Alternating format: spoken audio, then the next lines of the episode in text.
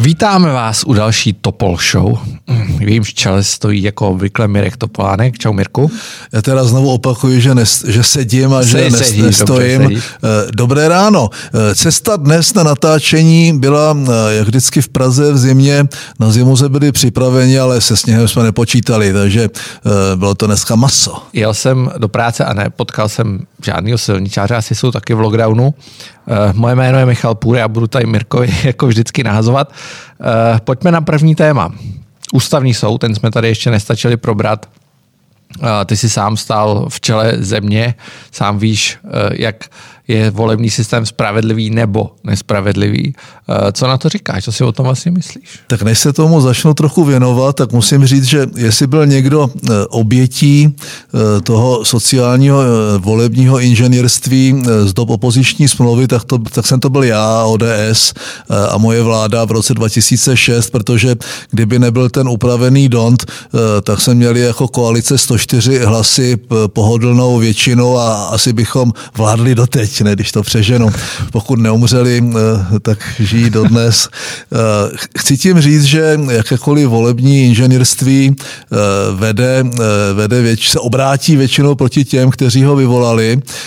Celk, celkem je to spravedlivé, ale já chci mluvit o něčem jiném.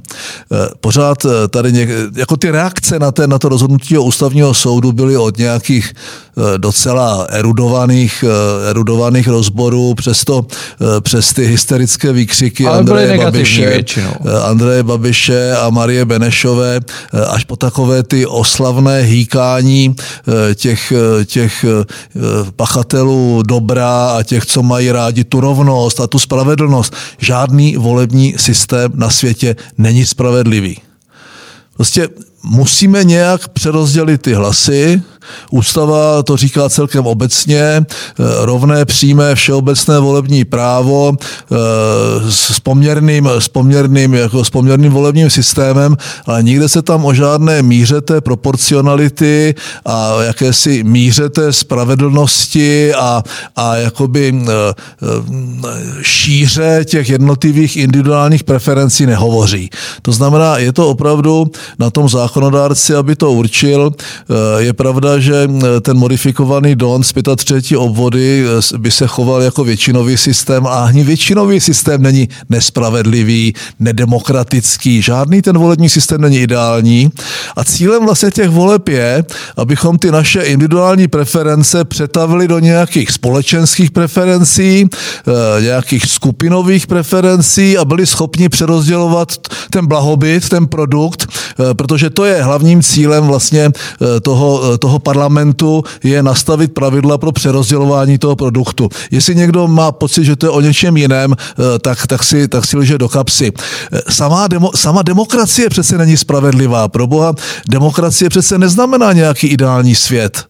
Eh, Vy přece, když je něco demokratické, získalo to většinu hlasu, to ještě neznamená, že je to spravedlivé a správné pro boha. To znamená, já jsem, eh, říkám ano, asi to rozhodnutí bylo ústavní, eh, pominuli to, že to načasování je brutální a že, že dostal, dostal ústavní soud ty zákonodárce pod docela ostrý tlak, pominuli to, že už takhle ten ústavní soud v jiném složení rozhodl o stejné věci jinak, pominuli to, že, že vlastně eh, u toho byl tehdy i Pavel Rychecký, to všechno pominu dobře, eh, to rozhodnutí eh, musí ti zákonodárci respektovat a teď se budou hádat. A všichni si budou projektovat do té nové situace, aby z toho získal nějakou výhodu. Babiš přišel eh, s tím, že eh, je třeba udělat jeden volební obvod. Včera, Proč- včera jsme o tom psali na info. proč, proč, proč jako ne? No ale, No, ale zajím- on si zajím- do toho projektuje svoji vlastní výhodu. Bonus pro vítěze, to už tady všechno bylo. Ale zajímavá situace s tím jedním volebním obvodem, která ukazuje, že zase ta dohoda nebude tak jednoduchá. Co si o tom vlastně myslíš? Protože uh, samozřejmě jeden volební obvod je, je na první pohled spravedlivější je na Slovensku, ne spravedlivější, ale je po, prostě víc poměrný. V tom systému je víc poměrný. Je poměrnější. Ale Samozřejmě vytvořit jednu kandidátku ve hnutí, kde to jmenuje jeden šéf, je tisíckrát méně náročný, než ji vytvořit třeba v ODS, kde to, kde to volí ty regiony. To, to, to říkám, jo. On si, teď si prostě všechny ty subjekty vezmou svoje stávající preference, vezmou si jaký svoje výhody a nevýhody, jestli jsou sekta, hnutí nebo strana a začnou si projektovat do toho nového řešení, do toho nového nakreslení jakýchsi pravidel hry na tom vykolíkovaném hřišti ústavním soudem, budou si projektovat svoje vlastní jakoby e, sny a vize o tom, co jim přinese nejvíc. To je samozřejmě špatně. E, chtěl bych všechny posluchače tohoto podcastu ubezpečit, že ať to dopadne jakkoliv, tak je to úplně jedno. Proto je to úplně jedno, protože proč by měl být většinový systém dvou stran méně demokratický a méně spravedlivý, když se vlastně odehrávají ty souboje těch jednotlivých Eh, preferencí a těch, těch zájmů třeba skupinových vlastně uvnitř jedné strany. A ten, s tím kompromisem oni vlastně jdou do těch voleb a jedna z těch dvou stran vyhraje a má veškerou odpovědnost a je kontrolovatelná přes ten volební program. To v tom poměrném systému není možné.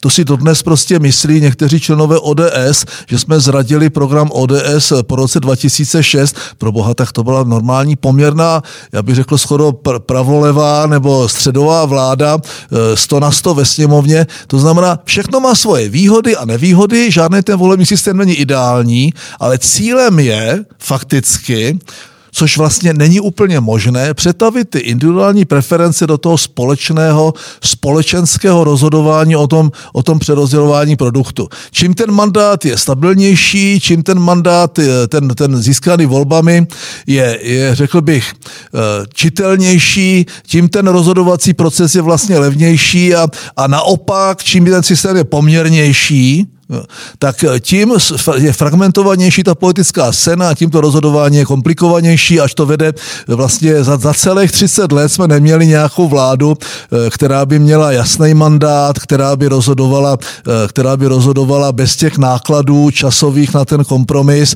a která by byla kontrolovatelná volebním programem. To znamená, to, že někdo nějaký snílci mluví o spravedlnosti, vůbec to nemůže, nemůže to být z povahy věci spravedlivé, protože samotná demokracie jako nejméně špatný způsob ze všech špatných způsobů vládnutí není spravedlivá. není spravedlivá. Jak může být spravedlivá, když 51 čilenců rozhodne v parlamentu ve čtvrtek, že je pátek?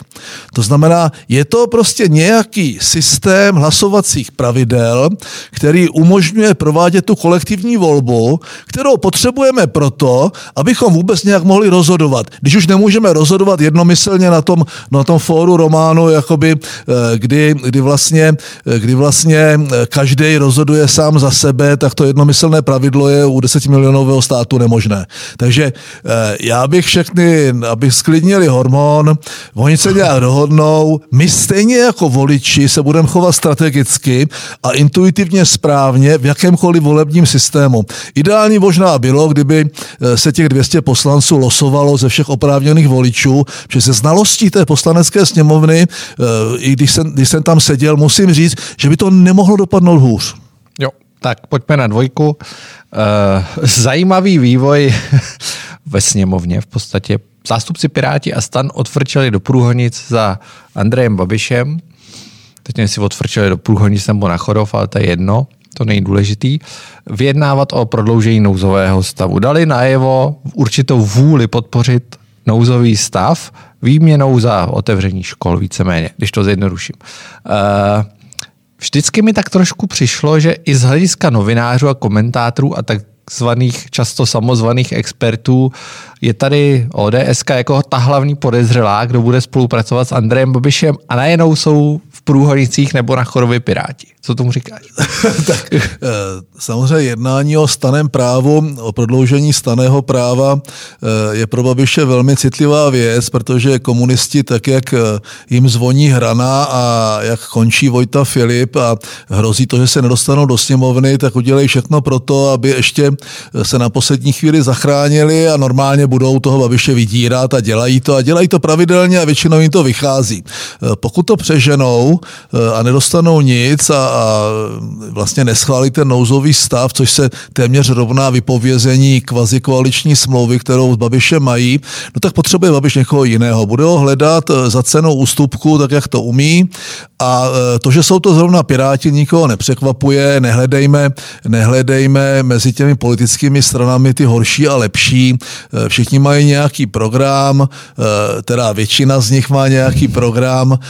Ten pirátský se nám nemusí líbit, ale Ivan Bartoš je velmi pragmatický a dneska se dá říct i zkušený politik a vyobchodovat tuto podporu nozového stavu, kterou oni ostatně po celou dobu dávali, daleko víc jak ostatní opoziční strany, no. za to, že mohli děti do škol, je u jejich voličské skupiny a e, u toho, u toho elektorátu, který potenciálně by jim to mohlo od 18 veš naházet, jako bezvadný krok. Ne, ne, nemyslíme si, že některé ty strany jsou prostě férovější a spravedlivější. Tak to prostě ten svět nefunguje, takže mě to nepřekvapuje, kdyby vyhlásili, kdyby ještě, e, teď je zajímavé, jak Babiš nemá rád Prahu kvůli toho, že je tady hřib a kvůli, to, kvůli eh, celé ty situace po volbách eh, na magistrát, eh, tak kdyby opravdu oni vyhlásili, jak Hamáček vyhrožuje stané právo a zákaz přechodu z, jedně, z jednoho kraje do druhého, tak já si myslím, že to, že by zůstal Babiš v Průhonicích, a nesměl by do Strakovky, do práce, že by to celé té věci prospělo a e, že by to vlastně bylo pro, pro všechny e, velice výhodné. Já jenom, já si myslím, že by měla začít nějaká vyšetřovací komise vyšetřovat e, takzvanou polní nemocnici v Letňanech. Stálo to celé 400 milionů, z toho asi 200 zhrábl sehnal. Je to nebetyčný tunel, ani z toho neudělali očkovací centrum a Praha navrhovala několik výrazně levnějších variant. Konec konců PPF nabídla autu a zadarmo. V Brně to udělali prostě město, kraj a fakultní nemocnice. Tady v Praze to udělal Babiš se sehnalem a stálo to 400 milionů a bylo to úplně na hovno. To znamená, ať to někdo vyšetřuje. To je tunel, za to by mě v jiné zemi šel někdo sedět. Jo, takže jenom chci říct, teď se vrátím k těm pirátům, mě to nepřekvapuje, je to podle mě pro piráty dobrý díl, a netvařme se, že oni jsou ti poslední spravedliví a ti ostatní jsou ty staré, skorumpované, nepružné strany. Není to tak, nikdy to tak nebylo a dívejme se na to racionálně. Pojď na trojku. Ty si na Twitteru napsal, že Sputnikem se necháš očkovat jenom narkotizační puškou. E, nicméně eh, vakcína Sputnik se možná do Česka přiblížila po návštěvě Andreje Babiše v Maďarsku s dalším tvým velkým oblíbencem Viktorem Orbánem. Eh, co si o to myslíš? Myslíš si, že co, co, na mě to trošku celý působí jako určitá hra, protože tady žádný Sputnik pravděpodobně nebude, pokud ho neschválí Evropská léková agentura a Rusové ani nepožádali o to schválení. Takže co, co, to, co to jako je vlastně? Mě to trochu připomíná 21. srpen 1968. Já, jako moje generace je docela citlivá eh, tady na ty, eh, na ty snahy eh, zbližování slovanských národů a vzájemnou bratrskou pomoc. Já si myslím, že to je trochu zase vrtění psem, Babiš už nic jiného dovoleb dělat nebude. Eh, v podstatě absolutně selhal on a jeho administrativa. Už je to, už je to, kdyby to nebylo tak tragické, tak už se tomu jenom smějeme od rána do večera eh, někde na ski Alpech na horách a budeme na ně dělat dlouhý nos, dokud nám to nezakážou, nezačnou nás zavírat a střílet. Orbán nemůže mít žádné zkušenosti se Sputnikem eh, po, tom, po té míře, eh, nebo po tom, co, kolik využili těch vakcín, takže nemůžou mít žádnou zpětnou vazbu. Eh, nemám pocit ani, že by někdo vůbec přistoupil na to, že by ta vakcína by se vyráběla v Rusku. Já bych si vakcínu vyrobenou v Rusku prostě nevzal. Na otázku, kolik léků a kolik lékových přípravků je u nás povoleno k volnému prodeji z Ruské federace, je odpověď nula. Eh, asi to není náhoda. Eh, já nevylučuju to, že ta vakcína eh, může být užitečná, pokud vůbec připustím, že vakcinace vyřeší problém covidu, ale to je trochu jiný, jiný problém.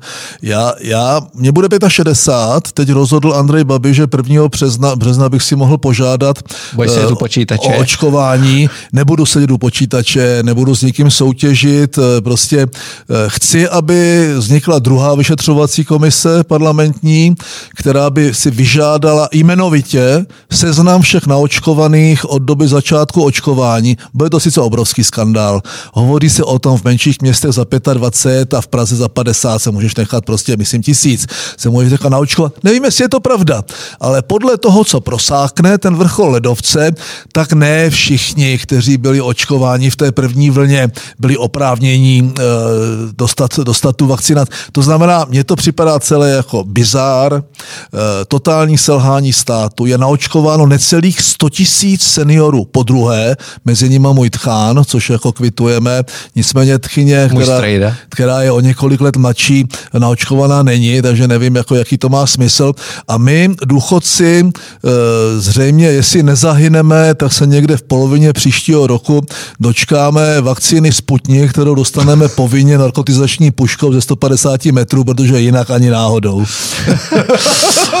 Zůstaneme ještě trošku v Rusku. Eh, tvoje další oblíbené téma. Jsi expert na energetiku, mimo jiné. Eh, Nord Stream 2 eh, plynovod z Ruska, nový plynovod z Ruska, který tak trošku se, jeho stavba se trošku spozdila kvůli hrozbě sankcí ze strany Američanů. A Brusel není úplně nadšený. A teď se mezi ty odpůrce, výrazný odpůrce přidala Francie, která samozřejmě kritizuje Německo. Ten tlak na Německo je velký, ale nezdá se, že by si z toho Angela Merkelová dělala nějak jako příliš uh, těžkou hlavu.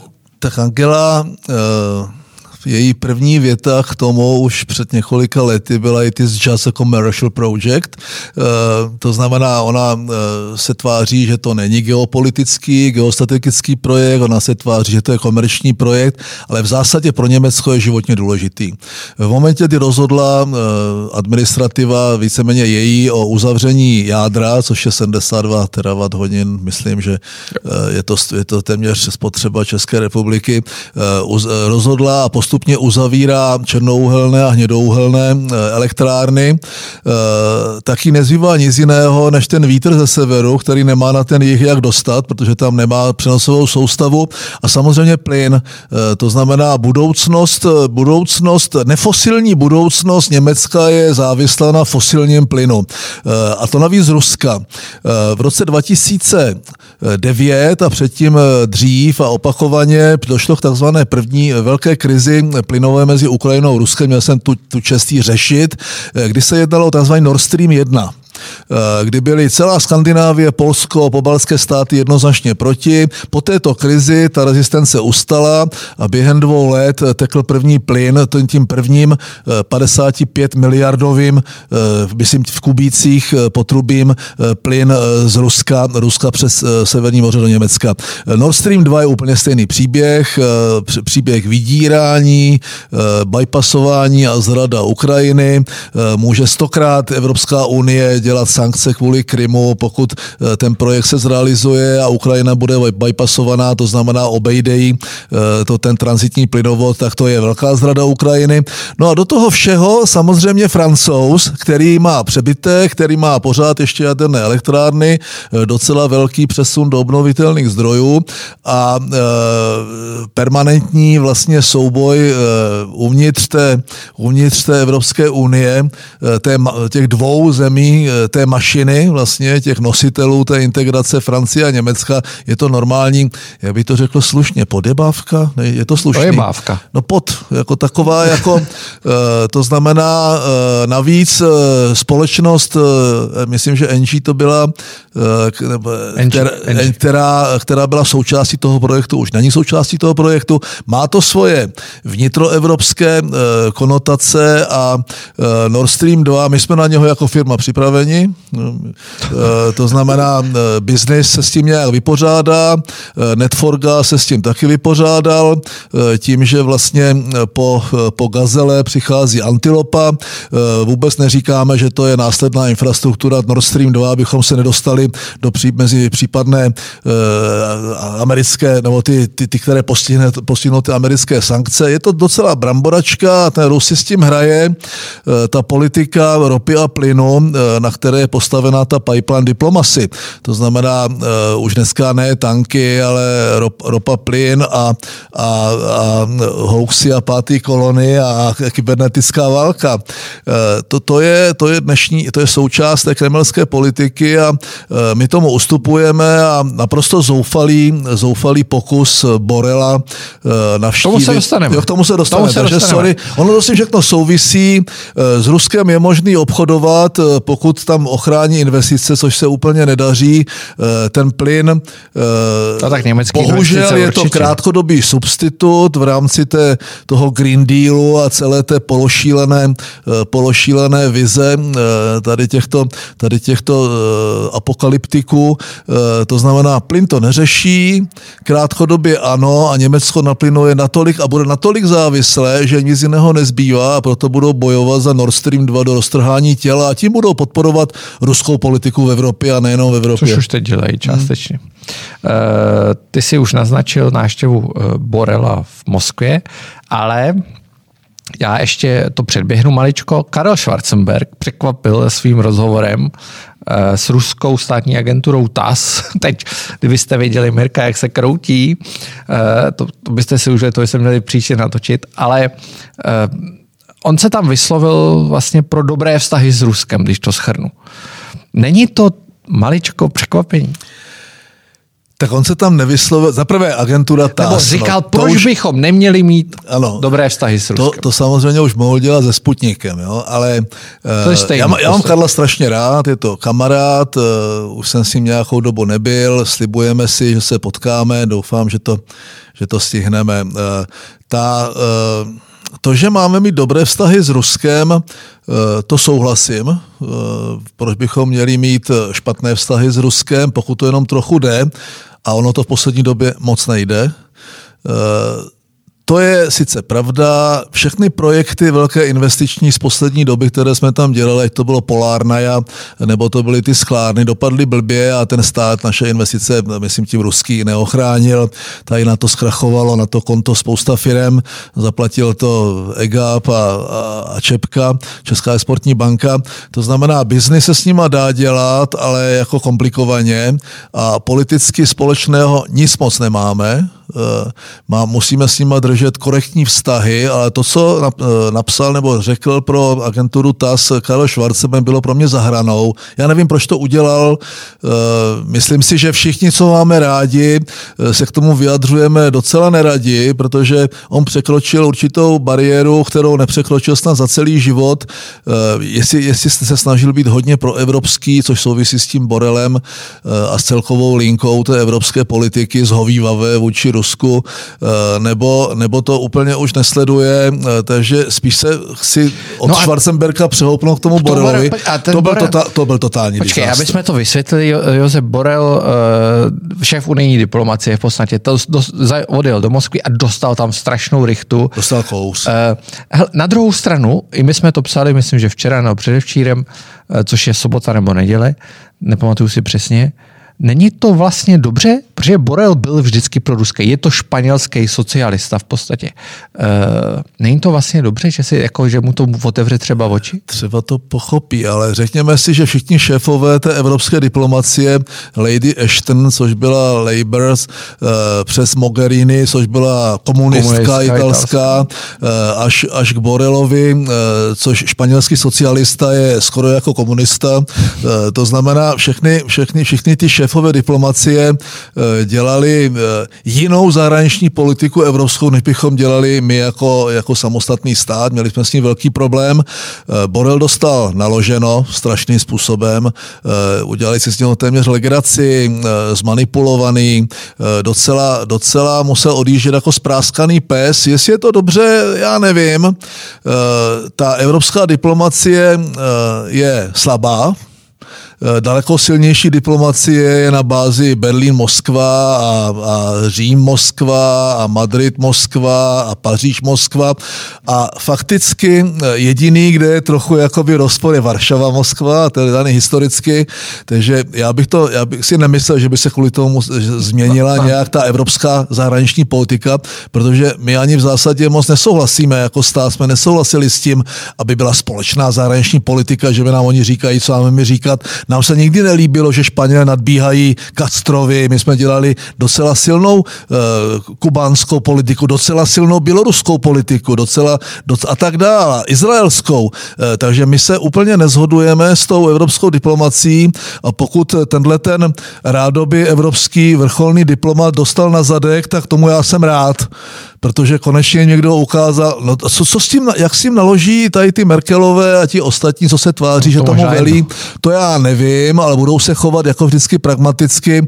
Just the commercial project, jak jsme to říkali, uh, Borel není můj šálek čaje a... A Tomáš uh, Petříček třeba zaujal nejtvrdší pozici tady z těch lidí, který jsme jmenovali. Tak jasně, měl by to být Karel Schwarzenberg, byl to tak. naopak Tomáš Petříček, kterého já mám osobně rád, vždycky říkám na to, že je to socán a liberál a eurohujer, tak tu zahraniční politiku dělá dobře, Eh, bohužel ve vládě, které je to trochu jedno, eh, s premiérem, eh, kterého zajímají v Evropě jenom dotace a, a vyhnutí se střetu zájmu a s prezidentem, který spíše nadbíhá, tím nalézá do těch velkých východních zadků, ať už se jmenuje ruský nebo čínský. To znamená, nemá to jednoduché a zahraniční politiku, musím říct, kvituju na to, jak je to mladý člověk, tak mně připadá, že je erudovaný a ta jeho vyjádření podepisuji, přestože s tím nemusím ideově souhlasit a ve spoustě věcí nesouhlasím. Pojďme na poslední téma.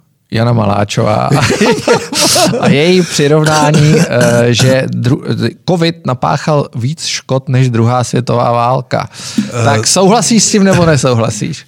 Tak já jsem to komentoval tím, že eh, Filipovi komunisti eh, napáchali méně škod než Jana Maláčová. Člověk někdy eh, mu vyletí z pusy eh, přirovnání, které není úplně košer, které, eh, které zavání, nebo je to nějaká historická paralela. Ty historické paralely úplně nefungují nikdy stoprocentně. To znamená, já bych jí to dokonce odpustil, i když je to příšerná věta. Není její první.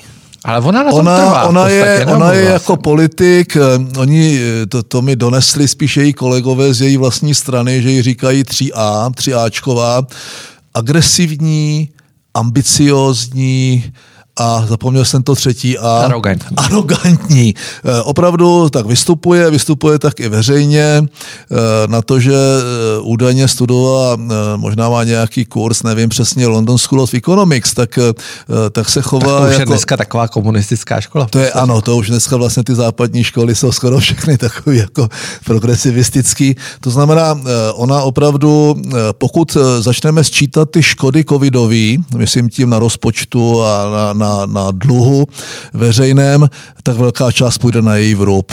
Covid, necovid, eh, opravdu eh, to je, to je holé neštěstí. Já se tak trochu těším na to, eh, když jako tradiční, nejstarší české politické straně bych neměl přát konec, ale pokud by to znamenalo, budeme líto toto Tomáše Petříčka, že odejde Maláčová. Může jít do topky třeba. To si může jít, nebo k Pirátům. nebo tak Jana Maláčová, ta nevím, kde by měla skončit, eh, takže mě jí líto není, eh, měla si na to dát pozor, eh, ona opravdu sem tam vypouští věty, kdy, kdy vám jde mráz po zádech, toto jí tak trochu přeju, i když nepřeceňuju to, tu větu v tom smyslu, na to někdy ty přirovnání vám vyletí a e, pak už toho jenom litujete, takže e, politikovi se to stane, e, ale takhle, takhle ambiciozní, arrogantní a agresivní politice by se to stávat nemělo. Tak, my vám děkujeme za poslech, za přízeň pište na topolshow.info.cz, kam píšete. Zatím samým pozitivní ohlasy, což, je, což nás těší a příští úterý jsme tady zas. Díky. Mějte Ahoj, se pěkně. lidi.